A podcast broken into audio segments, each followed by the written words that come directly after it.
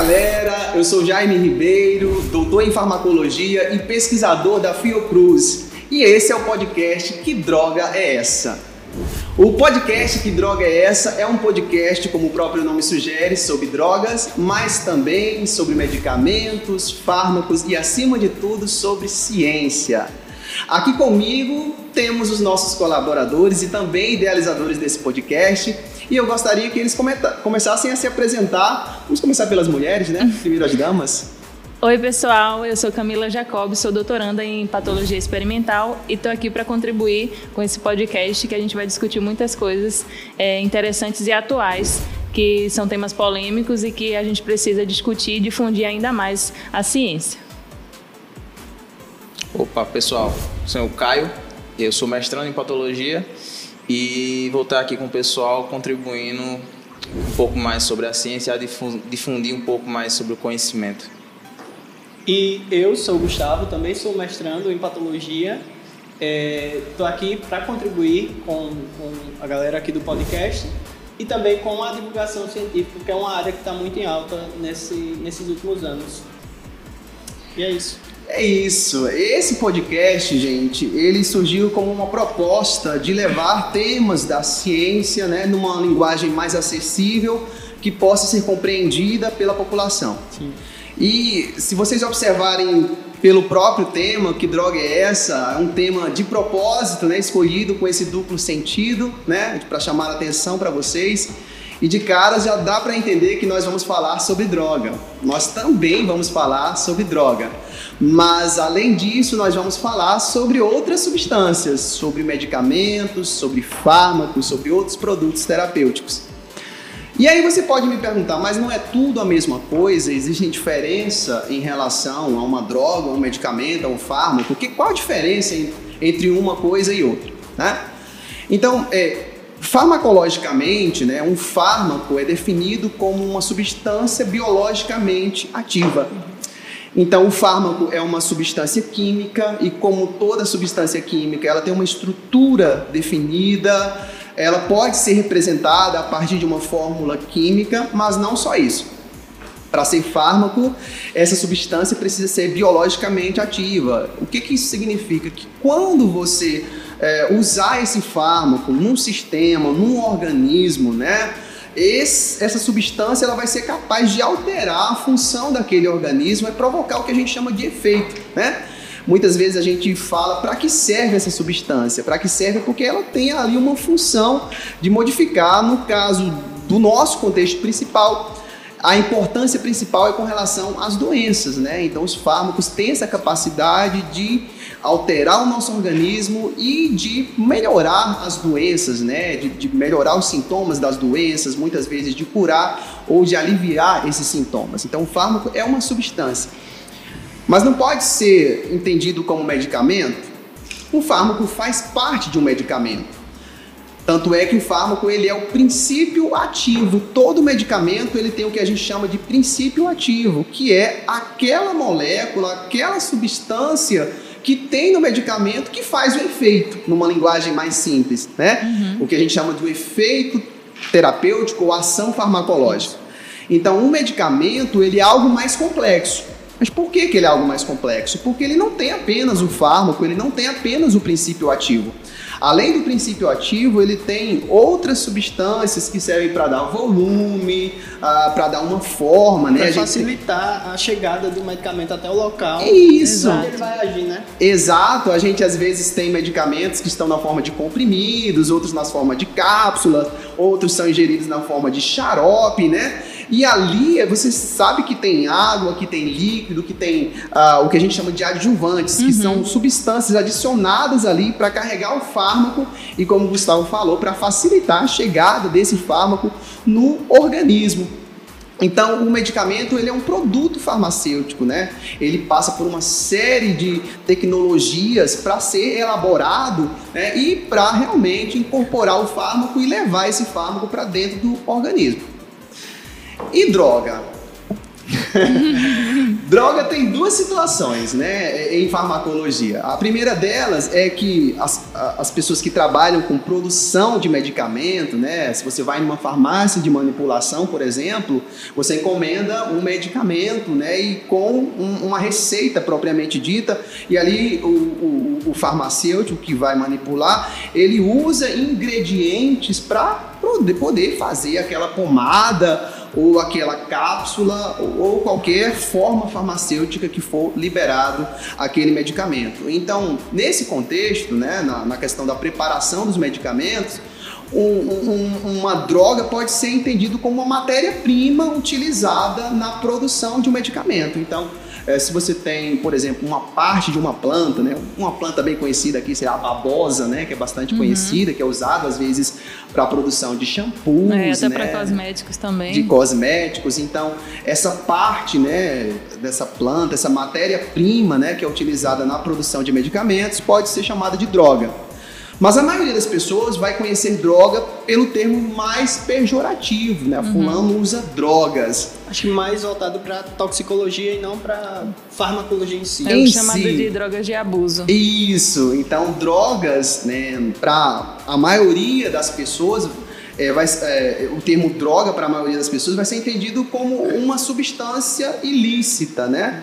É, que também é, contém ali substâncias que são biologicamente ativas, né? Exato. né? É por isso que você tem efeitos, né? As pessoas quando usam drogas, elas, elas têm o seu comportamento alterado, Alterado. né? Elas passam por diversas reações porque essas substâncias que estão ali nas drogas, né, seja uma substância mais pura como a cocaína, né, ou seja uma substância mais bruta, né, um conjunto de substâncias como você tem, por exemplo, na maconha, né, que ali não tem uma substância só, mas um conjunto de substâncias, então, a, a, ali você tem também uma ação, só que geralmente não é utilizado com finalidade terapêutica, Exato. ao contrário dos medicamentos. Mas, como a gente chama para aliviar o termo, com uma função mais recreativa, né, cara? É, do que, do que a gente conhece muito e ouve, que a, a diferença do, do medicamento e uma droga, basicamente, seria a dosagem que, se, que você utiliza aquele, aquele composto, que muitas pessoas até fazem uso de de opioides numa quantidade muito maior para ter um efeito no organismo diferente daquilo que inicialmente é o, o, o, composto ele é direcionado. E isso vai sendo aplicado para outras classes de fármacos. É, exatamente. Dentro desse contexto, a gente, por exemplo, pode utilizar a maconha é, para é, tratamento de algumas doenças do sistema nervoso que, inclusive, foram até autorizadas. Então, dentro desse contexto, a maconha se torna um medicamento isso. e não uma droga que vai causar uma, uma toxicidade ou um efeito colateral ou até para efeitos recreativos, mas ela vai ter uma função terapêutica para essas pessoas. Então, é, a dose, como o Caio falou, é muito importante nesse contexto. É, e nesse contexto ainda dessa definição de droga de abuso, a finalidade. Né? Exato, Não exato. só a dose, mas também o contexto, a finalidade, né? Quando a gente usa um medicamento, a gente geralmente pretende ou prevenir alguma doença, né? Uh, no caso, a gente tem medicamentos especiais, como o caso das vacinas, que a gente tem uma, uma finalidade preventiva, profilática, né? Ou uma ação terapêutica mesmo, seja para uh, ah, aliviar algum sintoma, né? Por exemplo, tem algumas doenças que não são curáveis. Então, pacientes, por exemplo, com doenças crônicas, que são doenças que permanecem né, ao longo da vida dele, tomam medicamentos para aliviar os sintomas, para controlar As a doença em si, não é. para curar. E realmente tem outros medicamentos que têm a capacidade de curar mesmo uma doença é o caso dos antibióticos, realmente você tem algumas infecções e se você fizer o tratamento adequado com aqueles antibióticos, você vai ter uma cura realmente daquela infecção. Mas é, esses temas eles vão ficar sendo mais, melhor discutidos ao longo dos próximos episódios, né? É apenas para contextualizar o nosso tema, né? O tema do nosso episódio, que droga é essa? E que a partir de hoje vocês vão saber que nem sempre vai ser uma droga, mas ah, em algumas situações vai ser um fármaco, um medicamento ou as duas coisas, né? Uhum. Que geralmente é possível que isso aconteça. E a gente está muito feliz, né? A gente está uhum. muito feliz de poder trazer esse, é, esse episódio, esse primeiro episódio para vocês. uh, com um pouco mais de conceitos, para que não apenas a, a, comunidade acadêmica, que já entende um pouco mais sobre esses temas, mas também a população que nos acompanha possa entender um pouco mais. A gente está vivendo um momento histórico da nossa vida onde é discutido sobre medicamentos na TV abertamente, mas nem sempre é discutido, Caio, de uma forma que seja realmente a verdade ou a melhor forma. Às vezes a população ela está entrando em contato com uma informação que às vezes não é passada corretamente ou é passada de uma forma distorcida. E aí entra tanto a importância desse nosso programa, que é tentar trazer temas que são importantes, né, no contexto da saúde e dos medicamentos, principalmente. Hoje a gente tem vários canais falando sobre ciência e a ideia de falar sobre medicamentos, em primeiro lugar, por causa da nossa linha de pesquisa, da nossa formação. É, eu sou farmacêutico de formação e a minha pesquisa no mestrado, doutorado e agora como pesquisador é principalmente em farmacologia. Ah, os meus alunos de mestrado, de doutorado aqui é, têm interesse por esse tema também e estão aqui construindo é, é esse conhecimento junto com a gente, junto com vocês. Mas, é, como eu falei, né? Falando demais. Mas como eu que falei. Que droga é essa? como eu falei previamente, todo episódio a gente vai ter uma substância, uma droga. É, e a droga de hoje é. Ivermectina. Ivermectina. Famigerada e remédio. Será que alguém já ouviu falar desse medicamento? Será? Eu acho que. Eu acho que... E como a gente já vem definindo, na verdade não é uma droga, mas é um fármaco e é também um medicamento, né? A, a, o tema ivermectina está muito em alta por conta da Covid, né? Nós vamos discutir também isso no episódio de hoje. Mas é, antes da gente discutir esse aspecto, eu queria conhecer um pouco mais da história, de onde é que surgiu a ivermectina, para que, que ela serve, como é que surgiu essa história. Quem pode começar aí? Eu posso. É, para a gente conhecer a ivermectina, a gente tem que voltar lá para a década de 70, no Japão. É, existia um, um, bioquímico japonês, né, lá no Japão, que trabalhava com pesquisa é, é, científica voltada a produtos naturais. E aí ele já fazia coletas na região onde, onde é, essas pesquisas eram realizadas né, de, de produtos naturais. E ele fez uma coleta bem é, de um. Acho que terra, não é isso? Isso, é. de solo. Estava fazendo coleta de solo. Justamente, era essa palavra que eu queria solo. lembrar. Solo. Solo. é, e nessa coleta, ele fez, iniciou suas análises, né? Desse, desse, dessa porção do solo que ele coletou. E aí ele conseguiu isolar uma, uma bactéria. E a partir da cultura dessa bactéria, ele é, coletou o sobrenadante né, dessa bactéria é, Jane, pode falar um pouquinho é, sobre o que é uma Pra cultura, não ficar muito. É, né? Eu acho que. o pessoal cultura, acompanha. Né? O que é sobrenadante? Ah, o cara tava trabalhando com a cultura do solo. é, eu acho que é, então, cultura é um termo muito utilizado para quem trabalha com células, seja Isso. elas de origem animal ou vegetal, ou um microorganismo, né? Uhum. Um vírus, uma bactéria, né?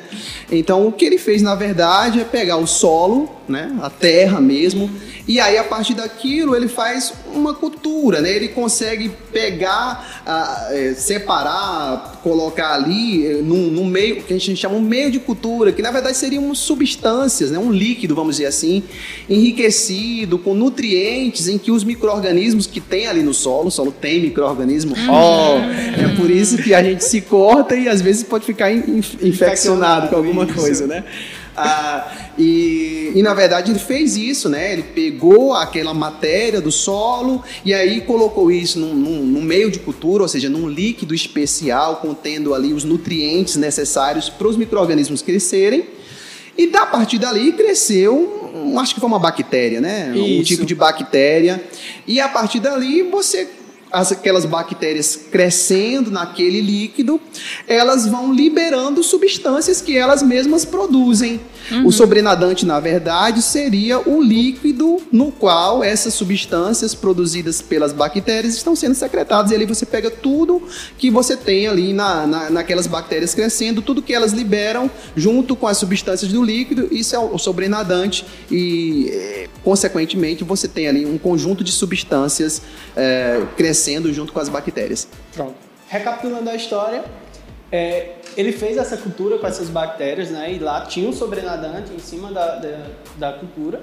E ele coletou, e como ele já tinha o costume de, de trabalhar com esses produtos, ele com certeza não, não foi só dessa bactéria que, que ele testou, mas de todas as outras, de, to, de todos os outros, as outras substâncias que ele acabou isolando, mas essa especificamente, essa substância produzida por essa bactéria, é, ele testou em camundongos, né, que estavam infectados com um verme bem específico e percebeu, né, com o, o, a aplicação dessa, desse sobrenadante nesses camundongos, eles acabaram que se curando da doença causada pelo verme, né? O verme acabou ali morrendo é, nesses animais.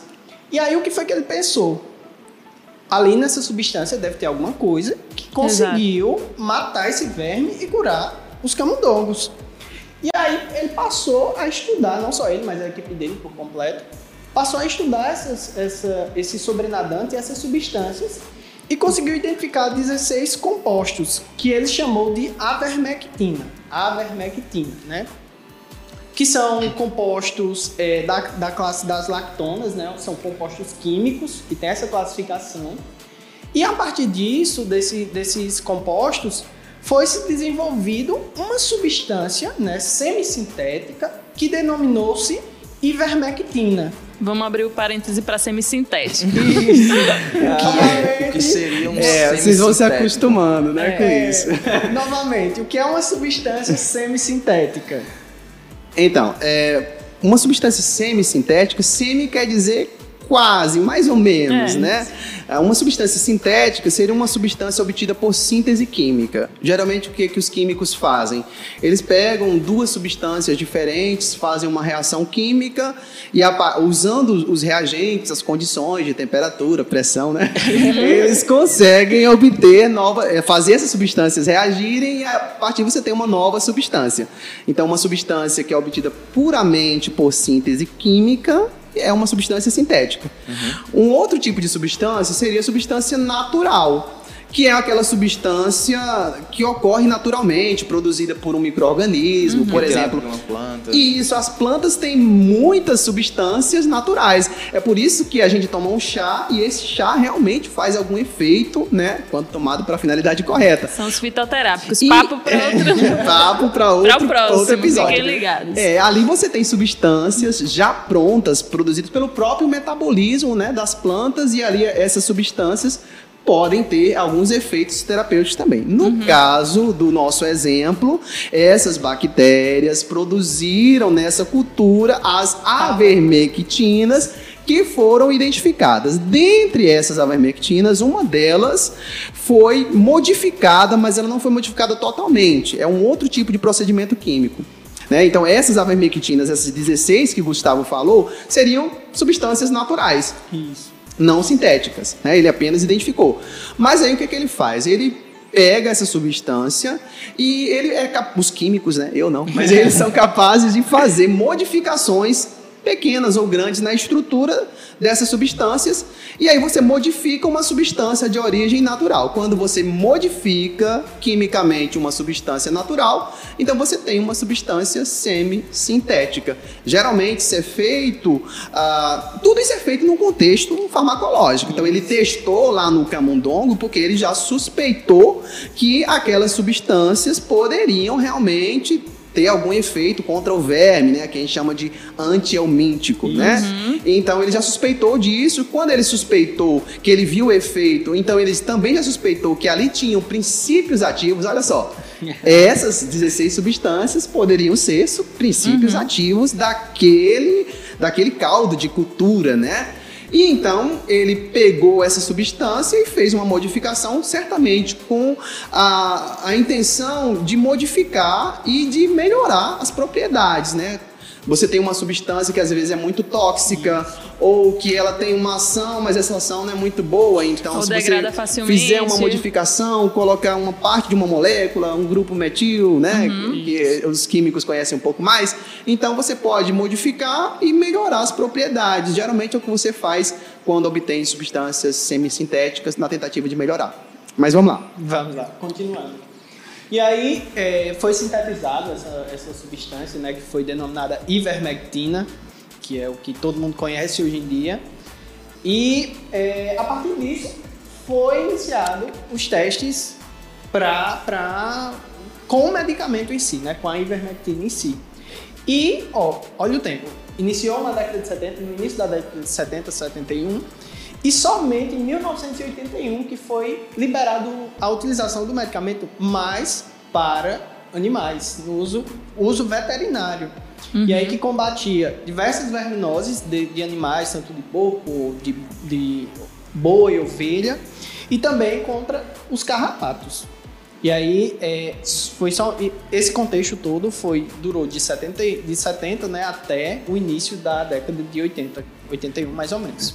É, e é interessante falar que esse uso permanece até hoje. No, no ramo agropecuário, a ivermectina é um sucesso, né? É, o meu pai, né?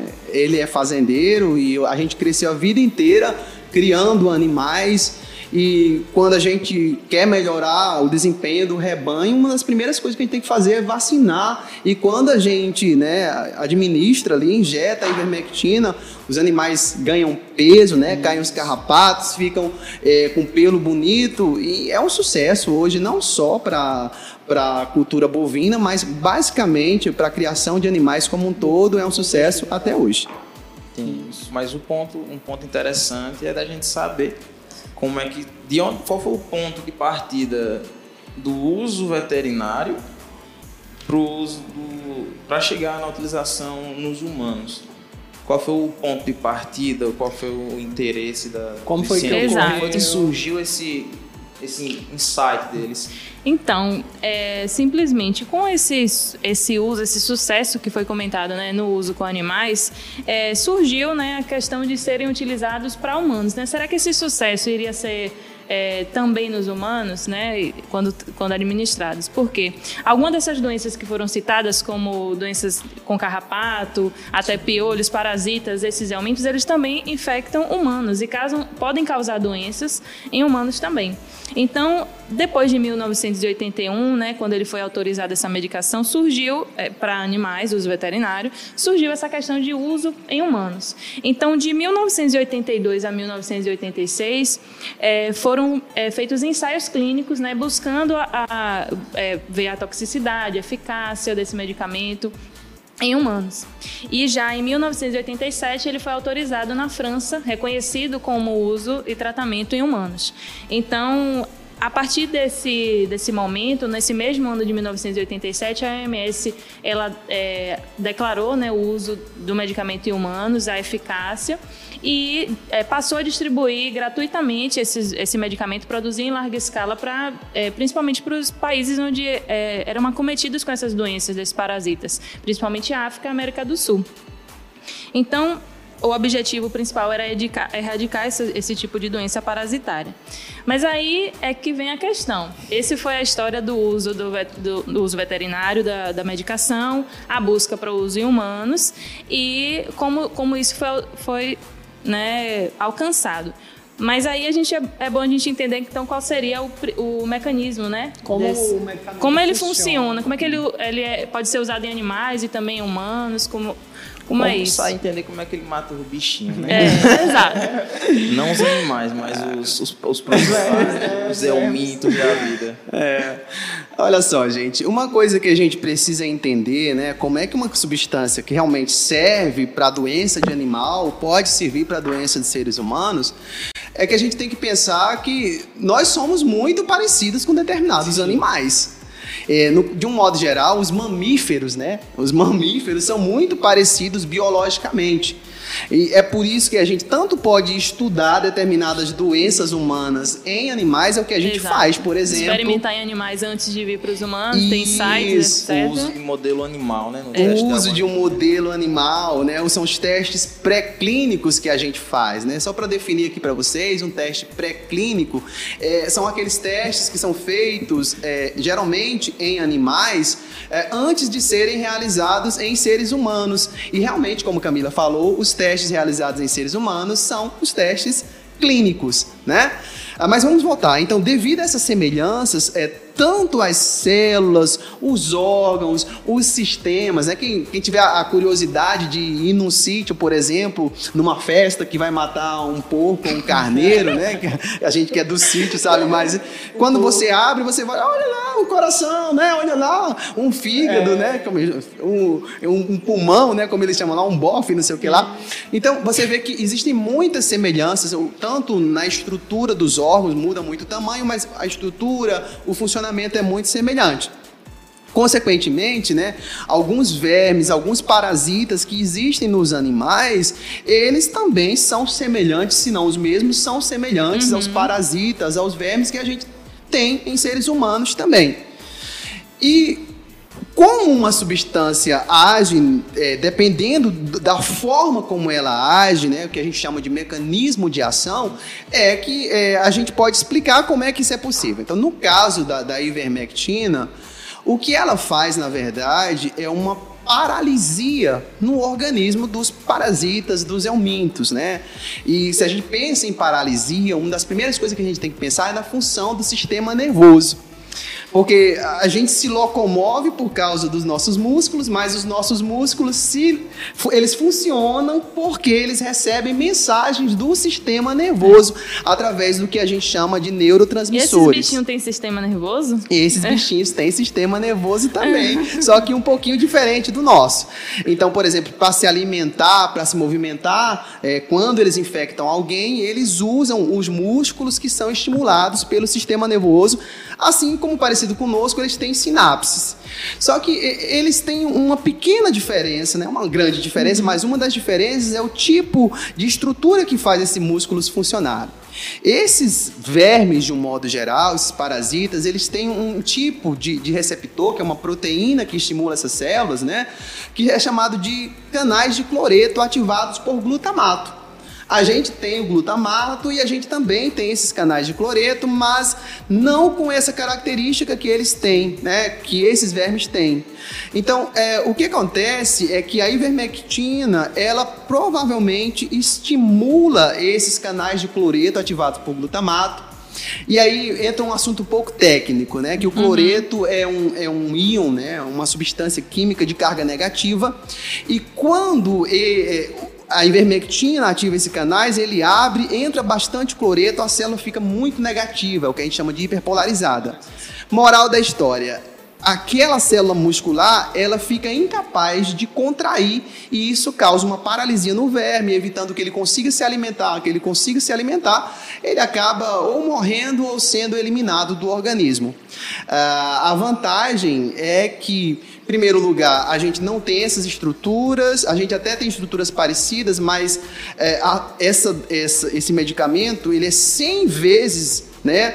Ele a, a preferência dele por, pela estrutura dos vermes é 100 vezes maior do que pelas nossas estruturas. E além disso, nós mamíferos, né, tanto animais, né, cães, eh, gatos, bovinos, né, temos uma estrutura chamada barreira hematoencefálica que protege principalmente o nosso sistema nervoso. E aí, essa barreira hematoencefálica, ela evita que essa substância alcance também as nossas estruturas, por isso ela causa efeitos no sistema nervoso dos vermes, mas não no nosso sistema nervoso, o que é um, um ponto benéfico nessa história. Só pegando um gancho aí de- desse mecanismo de ação, a gente vê como o, o, o sistema, né, o metabolismo dos parasitas é bem complexo. E a gente, quando já pegando a, questão da Covid, né, que a gente vai discutir um pouquinho mais à frente, a gente vê que o vírus é, basicamente é formado por proteína e um material genético, né, que é no caso o SARS-CoV ou RNA. E aí como é que, que um medicamento que tem essa ação tão complexa iria agir num, num- num- num, conjunto né, de proteína e de, de material genético. Não É tem só- um sistema em si. Exato, Agir. já que são organismos totalmente diferentes. É Isso. um vírus minúsculo contra um verme que é, proporcionalmente. Diversos, dá pra ver a olho nu, né? Exato. Ah, não que isso não É. seja totalmente possível. Não, a gente É. não entende pelo mesmo mecanismo de ação.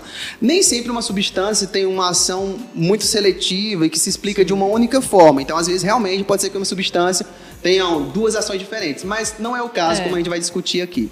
Mas Né, o, é, o grande ponto é saber como é que de, de um uso né, para veterinário, um uso para parasitas, ele foi parar para Covid. para Como é- Covid-19. É, a partir do, do- do interesse da necessidade de desenvolvimento de novos fármacos, de novas metodologias para combater, principalmente uma doença que surgiu de uma forma emergente, mesmo sendo um vírus conhecido já há muito tempo, há necessidade de fazer o teste, de, utilizar outras abordagens né, na produção desse novo medicamento. E um desses medicamentos utilizados foi a ivermectina, né, onde eles passaram a utilizar, fazer testes em células onde até a, a carga, a concentração que foi utilizada nesse, nesse teste foi até 17 vezes maior Do que o humano do que suportaria. é, pode suportar, fazendo com que seja um- uma dose extremamente tóxica, deixando de ter aquele O benefício. Aí, no caso, o malefício seria maior que o benefício. Justo, é isso? justo. Causar um dano muito maior do que o benefício de causar uma, uma diminuição na replicação do vírus ou eliminar o vírus. A cura agindo- da doença. Se É. chegar a ser a cura. É, A grande questão foi que com a emergência do Covid-19, não, a gente sabe, a gente viveu isso, estamos vivendo ainda, é, não se tem, um- não não se sabia como tratar, né? Não tinha o que exatamente fazer com essa- esses pacientes que estavam ali, muitos morrendo e tal. Então existe uma, uma- um uso em medicina que é o, repo- é o reposicionamento de medicamentos. Quando você não, o medicamento ele tem um uso para determinada função, para determinado mecanismo de ação para uma doença específica já determinada, mas que você utiliza ele para testes para outros para outras funções. E foi isso que aconteceu com de- depois né, desse estudo que é, Caio comentou. é, em células, mas a gente sabe que, como a gente discutiu isso anteriormente, que células, cultura de células é só um, um início, né? O- os medicamentos, quando eles são testados em ensaios pré-clínicos, eles passam por, por organismos mais complexos para poder testar diversos outros parâmetros.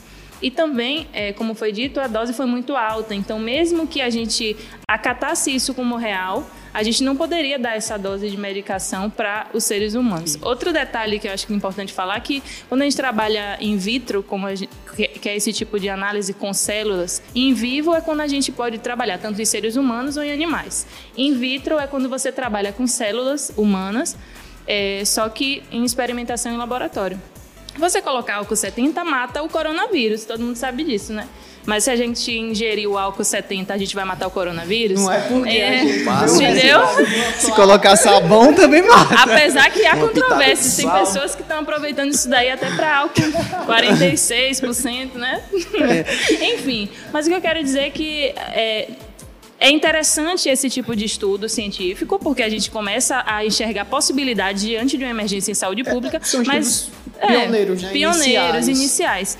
Mas isso foi, foi difundido tão rapidamente, mesmo com tão pouca evidência científica, que foi um turbilhão. As informações na mídia, nas mídias sociais, na, é, fo- foram distorcidas um pouco. E isso causou esse boom de procura, não só pela equipe é, que estava prescrevendo isso como tratamento, possível profilaxia, etc., mas também de pessoas que se automedicavam, né? Começaram a procurar e assim a indústria desse ramo aumentou as vendas muito, não só a ivermectina como outros que a gente pode citar mais à frente, mas é, a automedicação que é uma questão muito Não né? é à toa também que muitos desses medicamentos, eles praticamente, quando surgiu, ah, esse medicamento pode ser utilizado tudo mais, chegou a acabar de várias prateleiras de farmácia, a esgotar. O valor aumentou valor, bastante. lógico, muita procura, o, o medicamento fica mais caro, isso vai render muito mais Lucro. Quem lucro. realmente ganhou, né, com tudo isso? justo. É. O tempo corre. É, o tempo corre. Ah, mas vamos resumir um pouquinho a história. Então, a- a- o contexto é o seguinte: surgiu a Covid, não tinha tratamento, a gente queria uma solução. Então, uma das maneiras mais rápidas de, de, de se, de, se pro, de procurar uma solução é essa estratégia de reposicionamento de fármacos. O que, que, é isso? Você pega medicamentos que já existem, que você já conhece muitas das propriedades, não precisa fazer todos os testes e você testa ali uh, para ver se função, funciona é. para aquela nova finalidade, no caso, o Covid. Então você faz um teste inicial in vitro, em células, mas não significa que isso vai funcionar. Justo. Né? A ivermectina aparentemente funcionou in vitro, mas numa concentração muito alta. Ninguém esperou os testes em vivo e já foi lançado como verdade de que ela serviria para tratar o Covid. Os testes em vivo, né, na verdade, os testes clínicos, que são os testes que devem ser feitos mesmo, né, aleatorizados, controlados, né, estão começando a sair agora os resultados mostrando que não é isso. Mas até esses testes saírem, o estrago, o estrago já estava feito. Uhum. E aí tem gente há um ano e meio usando ivermectina, usando cloroquina, usando azitromicina e infelizmente muitas vezes é incentivado pelos próprios profissionais de saúde, quando não prescritos pelos próprios Exatamente. médicos. Mas para a gente eh, entender qual o problema disso, porque as pessoas tendem a pensar, mas se não fizer mal, se não fizer bem, mal não faz. E a história não é bem por aí. Todos os medicamentos têm o que a gente chama de efeitos colaterais e podem provocar reações adversas. O que, que isso significa? Que além dos, é, dos efeitos benéficos e terapêuticos que aquele medicamento tem, né, então a, a, ivermectina ela é super benéfica no tratamento de muitas verminoses nos seres humanos para tratar filariose, né, para tratar infecções. Ah, intestinais, né, para tratar piolho, é, larva migras, né, e muitas outras e, exatamente, e muitas outras doenças que realmente são importantes que, e para as quais ela realmente é efetiva. Uhum. Mas é, apesar de ela, é, ela, até não é um medicamento assim com grandes efeitos colaterais, né, ela é. realmente tem poucas é, ações tóxicas, né, comparada a muitos outros medicamentos que a gente tem.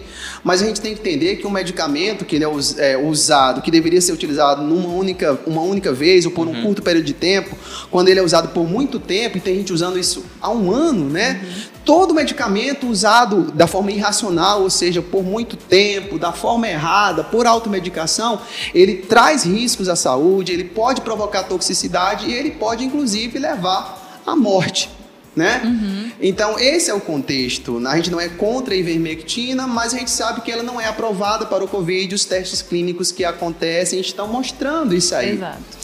E, além disso, tem outro problema, que quando o medicamento é usado dessa forma, né, sem, é, sem prescrição médica, de forma irracional, na dose errada, por tempo errado, pode, acontecer o que a gente chama de resistência, ou seja, é, a, o, as, é, é, aquele microorganismo, né, aquele verme, ele pode simplesmente parar de responder e ela parar de fazer efeito nas pessoas que realmente Exato. precisam. E o detalhe que eu lembrei agora, que é, nessa busca né, insana e sem informação de direito, muitas pessoas utilizaram inclusive a medicação de uso veterinário, não era nem uso humano. Eu já vi muitas que é pessoas é que não é completamente desaconselhado. Né? É, enfim, é só um, um parêntese. É, e assim, para a gente chegar à, à, conclusão do nosso podcast de hoje, passa mais rápido do que a gente imagina, mas é, o objetivo não é falar tudo sobre a ivermectina, mas trazer a, a, seguinte conclusão: a ivermectina é um medicamento, ela é importante, ela traz benefícios para a saúde, mas ela tem as indicações, ela tem as finalidades e ela deve ser utilizado com orientação médica para essas finalidades. Para a Covid, ela não é indicada, assim como nenhum dos medicamentos né, que são ali é, no que foi divulgado como terapia precoce, que talvez num outro podcast a gente possa falar. A gente tem medicamentos que estão sendo aprovados tanto pela Anvisa como pelas outras autoridades de saúde, mas até o momento isso também é muito restrito ao uso hospitalar e não é algo que seja para utilizado para a população, muito menos na forma de automedicação, que é quando a pessoa vai lá e toma o medicamento por conta própria, porque um amigo falou, porque ela coletou informação na internet. Exato. Então essa não é uma questão apenas da ivermectina, isso vale para todo medicamento, inclusive para alguns chás ou qualquer substância que tenha princípios ativos, né? Todo medicamento, todo fármaco, ele pode ter efeitos nocivos à saúde e é sempre importante utilizar esses produtos de forma racional com orientação médica e nas condições adequadas de dose, de via de administração. Hum. Então, é, foi um prazer estar aqui com é. vocês no nosso primeiro episódio. Gente, né? muito obrigado por quem ficou até o fim. A gente preparou isso com muito carinho. Espero que vocês tenham gostado, divulguem é, e assistam os próximos. E nos sigam material. nas redes é, sociais. É, por favor. YouTube, Instagram. Se inscreve no canal. Deixa um comentário. Deixa o like, ative o sininho. Ah, eu sempre quis dizer isso. Ative o sininho. Ative para notificações. A gente agradece o apoio da Fiocruz, né? Nesse esse programa de divulgação científica. Esse foi o nosso primeiro episódio do podcast Que Droga é Essa? Nos vemos nos próximos episódios. Até lá, um grande abraço. Até a próxima. Tchau, tchau.